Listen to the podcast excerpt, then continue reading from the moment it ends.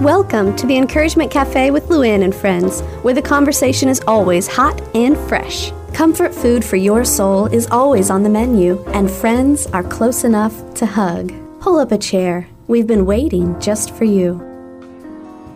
Welcome to Encouragement Cafe. I'm Luann Prater. And I'm Rachel Olson. And you know, Rachel, there are so many times in life that we fall down, we trip, we fail. And some people say, oh, that was an epic fail. And I know it's true. I know there are things in our lives that happen and we feel like we've really messed up.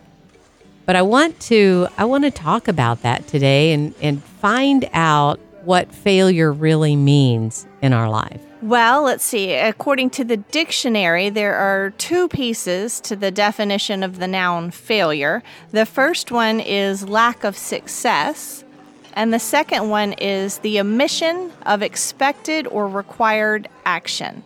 So I think it's the omission of an expected or required action that leads to the lack of success. And what I like about looking at the dictionary definition is that it's just very clinical, very black and white, very straightforward. There's no um, judgment or condemnation in this definition. It just says, okay, there's some things that were required for success to happen, and those things weren't present. Almost like it was a there's a recipe and you left a couple of ingredients out. You know, there was one missing ingredient that was. Um, needed for the lack of success. And I, I like thinking about it in this terms because it removes all of my negative self talk about, oh, well, of course you can't do this. You're never going to be any good at this. Oh, wouldn't it be nice if we could just do that? Look at life like that. But you know, you and I, uh, being girls, we se- we seem to have a tendency to uh, magnify that one ingredient that was missing. And I think Satan then whispers in our ear and says, "Who do you think you are? What do you think you can accomplish? You know, every time you do something, you mess up." And so then we start spiraling down. We start thinking about that all the time. And all we can see is the failure. And we can't see all the other nine ingredients we had right, but we just had that one piece missing. And it makes me think of Thomas Edison. Thomas Edison said, Hey, I found 10,000 ways not to make the light bulb.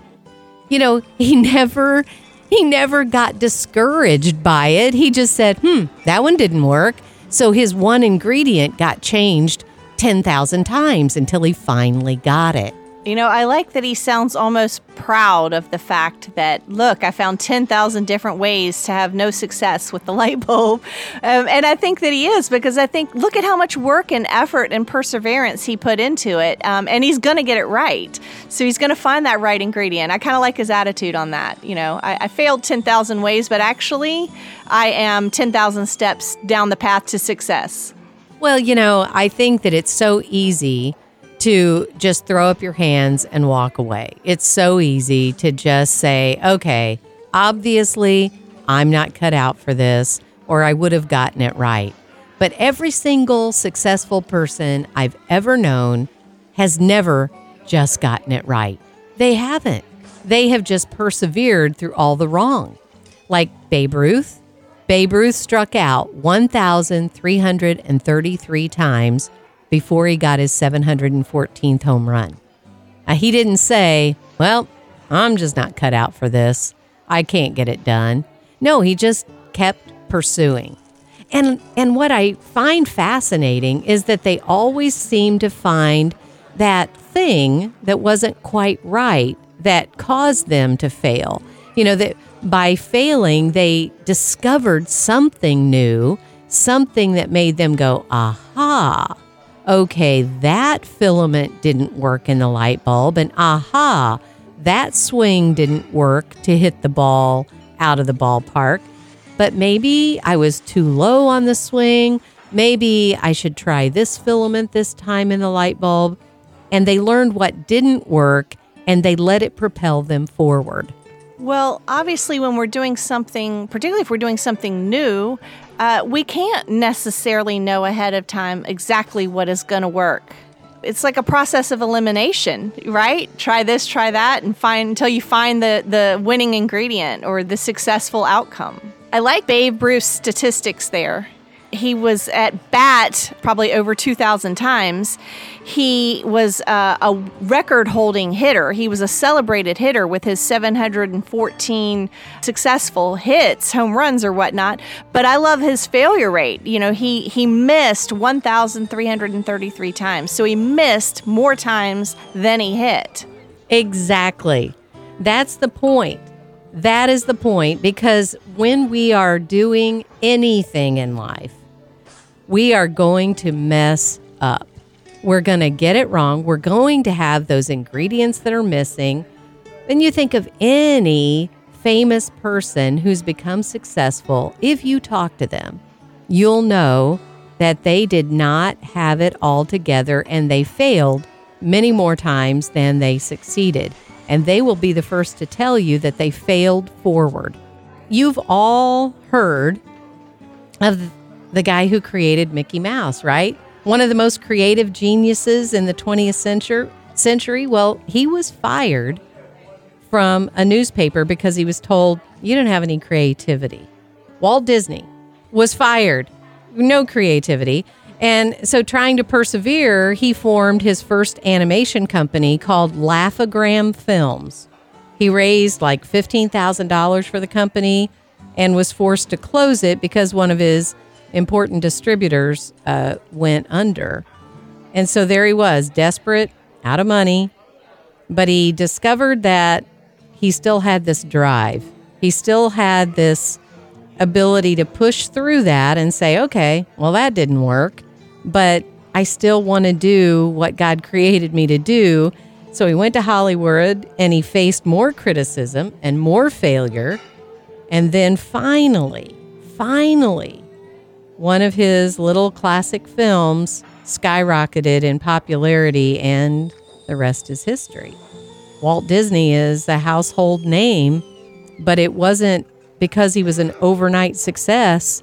It wasn't because he threw up his hands and said, Well, I just must not be cut out for this. Nope, he kept on going maybe if he hadn't gotten fired from that newspaper, maybe if he hadn't had his first company in whatever city that was in go under, he'd have never made it to Hollywood where he'd have never made that film. And then you and I today would not get to take our children uh, to Disney World, right? To experience the imagination and the wonder um, of all that is Walt Disney and its films. So, yeah, you could see that through a negative lens as, um, you know, gosh, I failed. This isn't working out for me. I need to go do something else.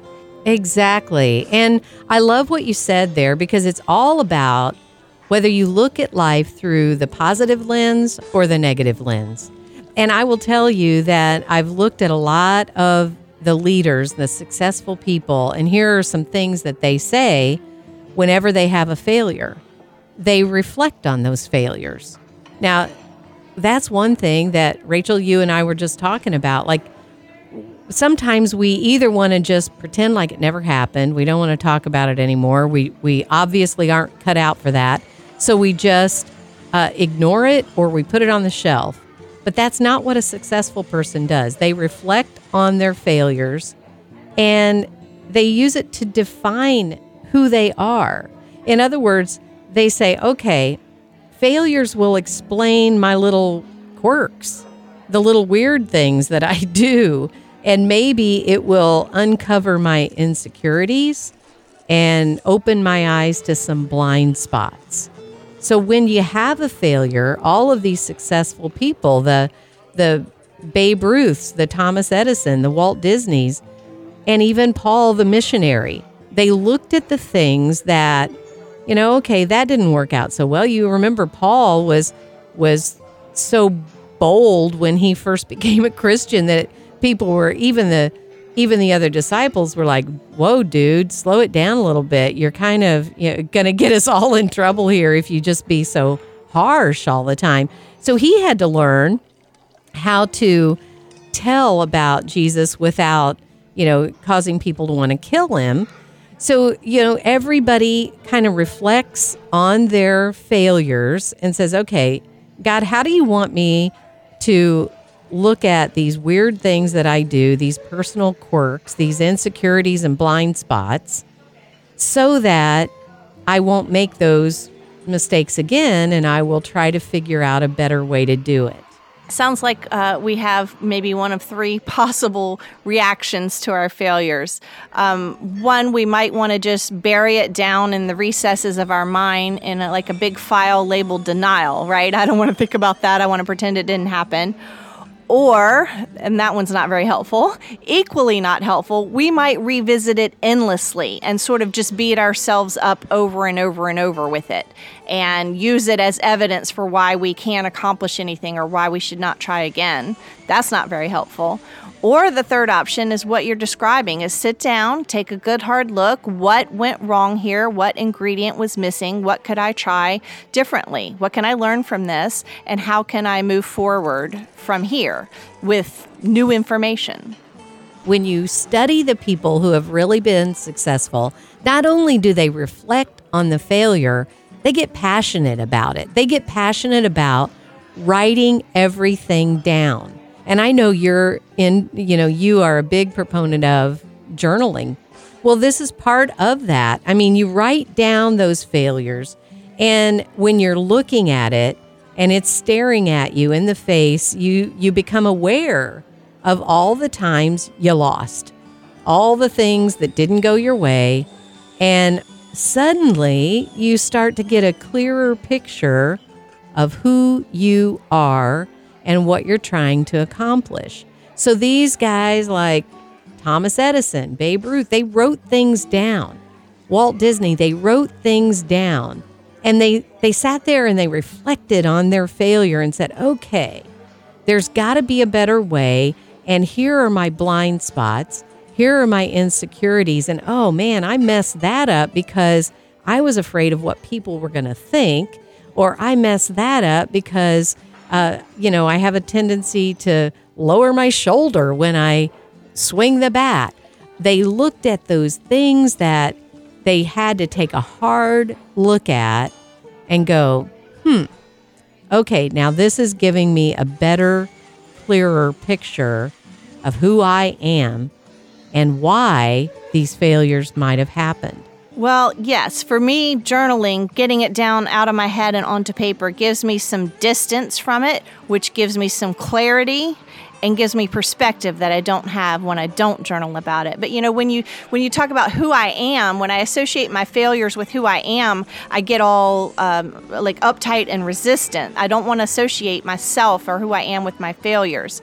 But I do want to be able to reflect on them and learn from them so that I don't repeat them and so that I can find the ingredients that will eventually bring me, you know, the success towards the goal that I'm working for. Okay, well, yeah, it's not about looking at, oh, I'm just awful. This is, you know, I why would I ever think that I could do anything because I just keep messing up. I'm a failure. No, you, let me just make this loud and clear. You are never a failure. You may do some things that don't go the way you thought they would. That does not make you a failure. You may have plans that go totally off the rails. That does not make you a failure. You have failed attempts at getting something done, but like Rachel said in the beginning, it's because we're missing an ingredient that would have made it successful. We're missing the knowledge of understanding what it is that would make that go better the next time we do it. And that's the key. It's looking at the next time. In other words, don't give up. Just start reflecting and analyzing. And can I just tell you, over the decade of doing Encouragement Cafe, we have made some big time blunders and boo boos and mistakes and we still do every single day. But we do try to stop and take a look at them. We get together as an executive team, we get together as a board, and we go, okay, that didn't work. As a matter of fact, that went way off the rails. But look over here, this worked and this worked.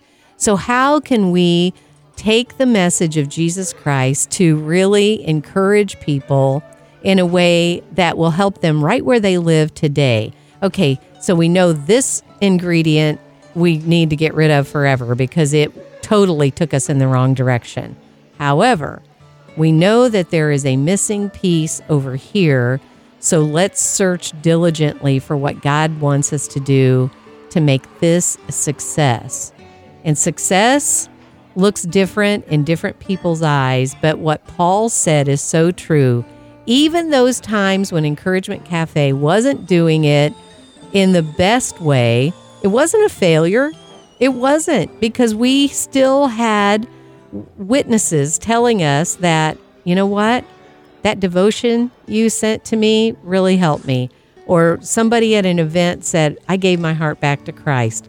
So even though our events in the beginning were crazy uh, wrong, you know, we just didn't have all of our act together and we're still learning as we go.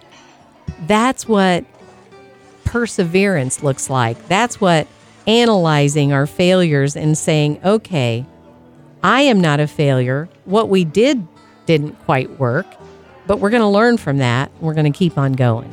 I, I, love the way you put that. We didn't quite have our act together.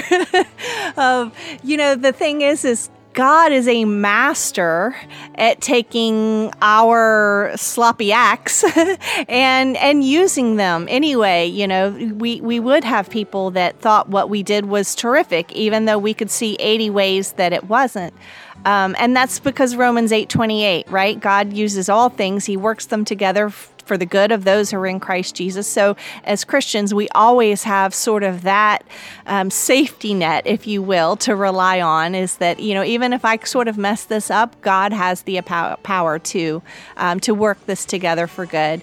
And I also, think it's important um, that that we say, yeah, we didn't know entirely what we were doing. We didn't have our act fully together. Um, we still don't fully have our act together, but you can't let that stop you. You can't be afraid to be seen as a newbie at anything. It, you know, oftentimes we just want to come right out of the gate knowing everything and having success and being perfect. And it never works that way. Nobody comes out of the gate that way. You have to be willing to try and to fail and to learn and to try again. You know, I think of Milton Hershey. Milton Hershey, we all eat the candy, Hershey's candy, but he started three candy companies before he finally got Hershey's. And when when he started, uh, he was a nobody. He, he, after being fired from an apprenticeship with a printer, that's when he started his candy ventures.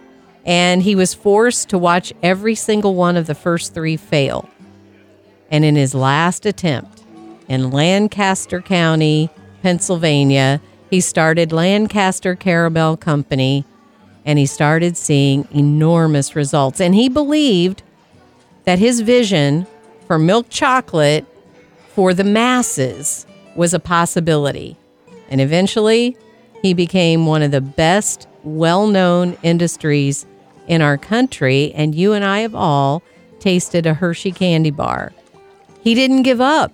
Three failed attempts, and he didn't give up. Sounds to me like he had some sweet success. But um, just kidding. Bad pun. well, yeah, and so what, what, you know what we keep seeing circling back to is that to get to the success there's going to be a number of failures. In fact, if you want to get to success and you want to get there faster, double your rate of failure. you know, the more the more times you go to bat and the more you fail, the more you're going to learn and the closer you're going to get to success. So don't be afraid of failure. It is your ticket to the success or the goal or whatever it is you're after. In fact, discomfort, which is what we often feel when we fail because we're not expecting it or we don't want to experience it, discomfort is almost the currency of success. The person who's willing to try and fail, to look like a newbie at something, um, that person, that discomfort that they're willing to feel becomes the thing that that buys them the success. So failure is often just just a feeling uh, of disappointment or surprise or, you know, where did that come from? Um, it's just a feeling for the for the most part and we can endure any feeling. We can endure any feeling. We've been disappointed before. We've been surprised before. We've failed before and we're still here and we're still alive and we still have goals and we still have dreams and we can still go after them. Absolutely and god puts passion in our heart to do the things that he's set us in motion to do and so it's our thinking that allows us to grab onto that failure and either think positively or negatively about it. And that's a choice. Our thinking is a choice, and that controls our feelings. So the next time you experience failure, no matter how big it is, no matter what the scale is, in that moment, in that moment, tell yourself, hey, this isn't the end of the road. I know that countless men and women in the world today are enjoying success because they pushed through this kind of failure. And I am going to be counted as one of those. I'm not going to give up. I am going to keep on keeping on. I'm going to persevere because that's the way God intended me to be when He set this passion in my heart. Failure feels like a setback, it feels like a step backwards. But in reality, it's a step closer to what you're trying to do because you've just learned one way that didn't work. And if you th- reflect on it, as Lou was saying, you're going to get some ideas for what to try next. So here's what I want to leave you with today learn from your mistakes, reflect on them, accept the failure because it's a stepping stone to the next thing. Revisit your passion and keep pursuing your goals no matter what. Hey, may the God of hope give you the courage to encourage others. We will see you back here next week because we're not giving up. Thanks for joining us today at Encouragement Cafe with Luann and friends, where women gather, friends laugh, and hearts mend. Let's continue our conversation. Hop online when you get a chance to sit down and breathe at encouragementcafe.com. Remember, this is God's ministry, so we ask for your prayers as we reach out to women in Jesus' name. We'll see you back here next week where we fill you up one cup at a time.